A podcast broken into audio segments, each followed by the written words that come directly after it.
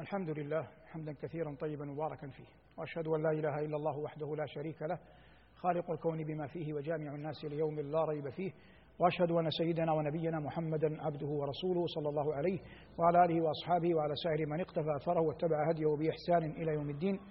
عنوان لقاء اليوم والكاظمين الغيظ. هذا جزء من آية شهيرة. قال ربنا وسارعوا إلى مغفرة من ربكم وجنة عرضها السماوات والأرض أعدت. للمتقين الذين ينفقون في السراء والضراء والكاظمين الغيظ والعافين عن الناس والله يحب المحسنين. نحن يعني الذي نتدارسه في من هاتين الآيتين قوله عز وجل والكاظمين الغيظ والعافين عن الناس لأنني أذكر أن الآية بمجملها ربما إن لم أنسى قد شرحناها في سنين سبقت. الإنسان بشر مهما بلغ من الكمال يبقى ضعيفا. وسنأتي بخبر عن الصحابة ثم نأتي بتفسير الآية. نحن نعلم جميعا أن أرفع الصحابة قدرا الشيخان أبو بكر وعمر وزير رسول الله صلى الله عليه وسلم ورفيقاه حتى في قبره عليه الصلاة والسلام. روى البخاري في الصحيح من حديث أبي الدرداء رضي الله تعالى عنه وأرضاه أن أبا بكر وعمر تحاورا جرت بينهما محاورة. فأغضب أبو بكر عمر. فقام عمر مغضبا. خرج. فتبعه أبو بكر يسأله أن يستغفر له. حتى وصل إلى الباب. فأغلق عمر الباب في وجه أبي بكر. فذهب أبو بكر إلى النبي صلى الله عليه وسلم فلما رآه كأنه ظن شيئا فقال أما صاحبكم فقد غامر. ثم جاء عمر فأخبر النبي صلى الله عليه وسلم بالقصة بالخبر بالذي جرى بينهما. وعمر يخبر وأبو بكر يقول والله يا رسول الله لأنا له أظلم. يقول يعني أنا أخطأت عليه والله لأنا له أظلم. وعمر يخ يعني يخبر ورسول الله صلى الله عليه وسلم يشتد غضبه حمية لأبي بكر. وقال هل أنتم لي تاركوا لي صاحبي؟ هل أنتم لي تاركوا لي صاحبي؟ يغضب لأبي بكر رغم أن أبي بكر أبا بكر يقول يا رسول الله والله لأنا كنت له أظلم. ثم قال عليه الصلاة والسلام إنني قلت يا أيها الناس إني رسول الله إليكم جميعا. فقلتم كذبت وقال أبو بكر صدقت. فقلتم كذبت وقال أبو بكر صدقت. هذا جرى بين رجلين كريمين عظيمين قرة عين كل مؤمن الصديق والفاروق. وهذا يدل على أن البشر مهما بلغوا يبقوا يبقون ضعافا يبقون بشرا. هذا مدخل لقول الله جل وعلا والكاظمين الغيظ والعافين عن الناس. مر معنا أن من أعظم مقاصد الشرع أن يكون هناك تآلف بين المؤمنين ومن طرائق التآلف بين المؤمنين أن كل أحد يمسك على نفسه لسانه. سباب المسلم فسوق وقتاله كفر. ليس المسلم سبابا ولا لعانا ولا فاحشا ولا متفحشا. وكثرة المزاح تورث العداوات. وهذا لا يرتاب فيه عاقل جاء القرآن يدعون إلى الجنة والجنة زاكية طاهرة درجة عالية تحتاج إلى أنفس طاهرة. فقال ربنا وسارعوا إلى مغفرة من ربكم وجنة. ثم نعت هذه الجنة بقوله عرضها السماوات والأرض. ثم أخبر جل ذكره بأنها أعدت للمتقين. ثم عدد بعضا من أوصاف المتقين قال الذين ينفقون في السراء والضراء. وقلنا هذا ظاهر بين. ثم قال والكاظمين الغيظ. الغيظ أشد الغضب. الغيظ أشد الغضب. لكنهم يقولون إن الغيظ لا يظهر على الجوارح. أما الغضب فيظهر على يظهر على الجوارح. الغضب يظهر على الجوارح. كما ظهر الآن على النبي صلى الله عليه وسلم. لكن الغيظ لا يظهر. فقال ربنا جل ذكره والكاظمين الغيظ. قال بعدها والعافين عن الناس ولا بد من التلازم. قد يتلقى الإنسان في أي موطن ما يثير غيظه فيكظمه فكظمه لغيظه واحد من اثنين أو قل واحد من ثلاثة إما لضعفه وهذه لا علاقة لنا بها وإما لقدرته لكنه استحيا من وجود أحد. كمن يثار غيظه يغضب أمام أبيه أمام أمه أمام رئيسه أمام أميره. فهو كظم الغيظ لا رأفة ورحمة بمن آذاه لكن ترقبا لخروج ذلك الذي بسببه استحيا وكظم غيظه. واضح؟ ظاهر هذا. وهذا لا علاقة لنا به. تبقى الحالة الثالثة وهو أنه كظم غيظه لا يريد بذلك إلا وجه الله. فلما كان لا يريد بكظم غيظه إلا وجه الله قال ربنا بعد هنا التلازم. قال والكاظمين الغيظ وال والعافين عن الناس.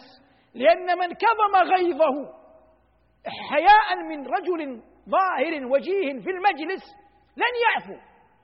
فإذا خرج هذا الوجيه خرج هذا الذي بسببه كظمنا الغيظ عدنا وانتقمنا. فلم يدخل في الآية.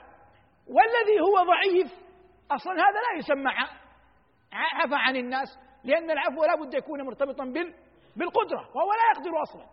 لكن من تركه من أجل الله أراد بذلك وجه الله وكظم غيظه ثم أتبع ذلك الكظم عفوا عمن آذاه هذا الذي يندرج في قول الله تعالى والكاظمين الغيظ والعافين عن الناس وهذا العمل يسمى إحسانا يسمى إحسانا. لكن فضلاء الحكماء يقولون اصنع الإحسان وقت الإمكان فليس بإمكانك أن تحسن في أي وقت. أعيد. اصنع الإحسان وقت وقت الإمكان. فليس بإمكانك أن تحسن في كل وقت فقد لا يتأتى الإحسان في وقت آخر. ظاهر هذا قال ربنا والكاظمين الغيظ والعافين عن الناس والله يحب المحسنين. ولا ريب أن من استطاع بفضل الله عليه أن يكظم غيظه. رجاء ما عند الله جل وعلا لا يصنع هذا إلا من كان على يقين بلقاء رب العالمين. لا يصنع هذا إلا من كان على يقين بلقاء رب العالمين. يقول عروة بن الزبير رضي الله عنه وأرضاه يتكلم في الشرف وعلاقته بكظم الغيظ قال لن يبلغ المجد أقوام وإن شرفوا حتى يذلوا وإن عزوا لأقوام. لا يبلغ المجد أقوام وإن شرفوا حتى يذلوا وإن عزوا لأقوام.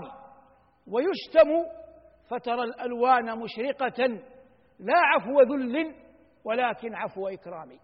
ويشتم فترى الألوان مشرقة. لا عفو ذل ولكن عفو إكرام. بيان هذا لا تعتقد أن شيئا تناله عاليا يأتي من غير منقصات محال. لكن صبرك على المنغصات هو الذي يبوئك الدرجات العليا. ولما قال الله والكاظمين الغيظ والعافين عن الناس اتفق المفسرون على أن الناس كلمة عامة لكن قالوا أول من يندرج فيها المملوكين والأجراء والخدم ومن يعمل عندك من موظفيك ومرؤوسيك لأن كثرة من يعمل تجعله عرضة لكثرة أجيبه الخطأ. وما دام هو يعمل عندك مثلا غير سعودي مثلا يعمل في كفالتك فإن قدرتك على عقابه أسهل لما يعطيك إياها النظام من قوة فقدرتك على عقابه أسهل هنا يتحرر المؤمن الحق. فمن تسلط عليهم ونسي قدرة الله هلك. ومن رحمهم رجاء ما عند الله نجا. قال ربنا والكاظمين الغيظ والعافين عن الناس. هنا يقول عروة إن المجد لا يمكن أن يبلغ إلا بمثل هذه الحالة. وهذا يتأتى في أهل بيتك. بعض إخوانك الصغار لا يعرف قدرك. بعض من يسكن معك من ربما في بناء أو في غيره أو في حي من الجهلة. فلا ريب أن كظم الغيظ عن هؤلاء ليس فقط دليلا شرعيا حتى دليلا عقليا. ليس من المعقول أن تقبل أن يكون هؤلاء خصومك. لكن الناس ينبغي أن تكون واثقا من قولك مطمئنا إلى دينك. فأحيانا تبتلى في المجالس بمن قل من قلت ثقافته وقل عقله. مثلا وهذا يحصل كثيرا قد يكون بينك وبين أهل بيتك يعني زوجتك وأبنائك وبناتك مطالب. ثم لعملك التجاري أو عملك الدعوي أو عملك الوظيفي قصرت معهم فأنت أدرى بنفسك أنك قصرت معهم وعدتهم ثم أجلت. بيت لهم مطلبا ثم أخرت. منيتهم بشيء ثم لم تفي. أنت أدرى بنفسك. فأنت لكمال عقلك تستصحب هذا في كلامك معهم. لا يعقل حشفا وسوء وسوء كيدا فربما اتصل اتصل بك أهلك وأنت بين خلطائك قرنائك في مجلسك. فعندما ترد عليهم بهاتفك أنت تلين القول. تلين القول تأدبا وأنت أعلم ببعض خطئك وتريد أن تعالجه برقة قولك. وهذا طريق عاقل. لكن قد يأتي من هو حاضر في المجلس لا يفقه ولا يدري عن هذا.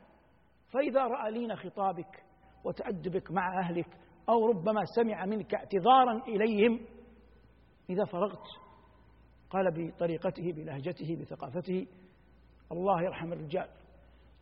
طارق بن زياد فتح الأندلس. خالد بن الوليد كسرت تسعة أسياف في مؤتة. وأنت هذا كلامك مع مع زوجتك. هذا يقول هذا لأنه خلط بين بين أمرين. ما بين الهيبة وقوة الشخصية. هذا باب ما بين معاملة الأهل ومعاملة من هو جاهل من أهل بيتك. هذا باب ثاني. والناس أحيانا لقلة مواردهم العلمية الصحيحة يخلطون ما بين هذين الأمرين. عبد الله بن مسعود قرأ القرآن على نبينا صلى الله عليه وسلم.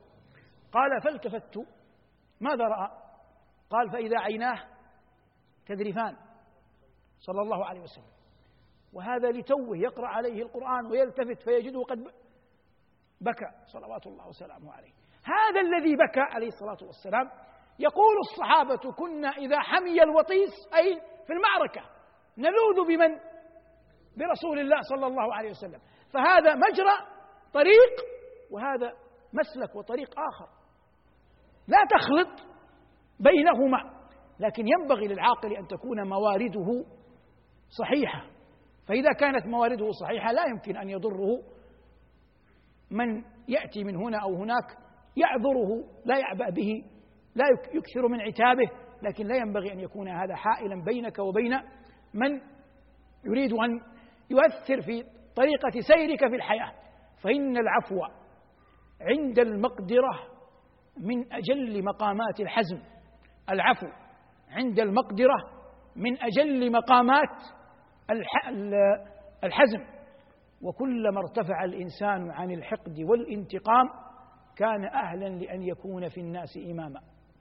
كلما ارتفع الإنسان عن مواطن الحقد والانتقام كان أهلا لأن يكون في الناس إماما. العربي يقول وليس رئيس القوم من يحمل الحقد وليس رئيس القوم من يحمل الحقد. فالإنسان الأبي الشهم يعلم يقينا أنه حتى يتأتى له السؤدد لا بد أن يترك مسألة المبادرة إلى الانتقام. ولا ريب أن هذا له تبعات والعرب تقول ما انتصف كريم قط. ما معنى ما انتصف سكت المشايخ. يعني ما أخذ حقه. لا يمكن يوجد كريم. كريم هنا مو معنى يعطي إحدى صفاته هذا كريم يعني حسن المعدن الله يقول من كل زوج كريم في النبات.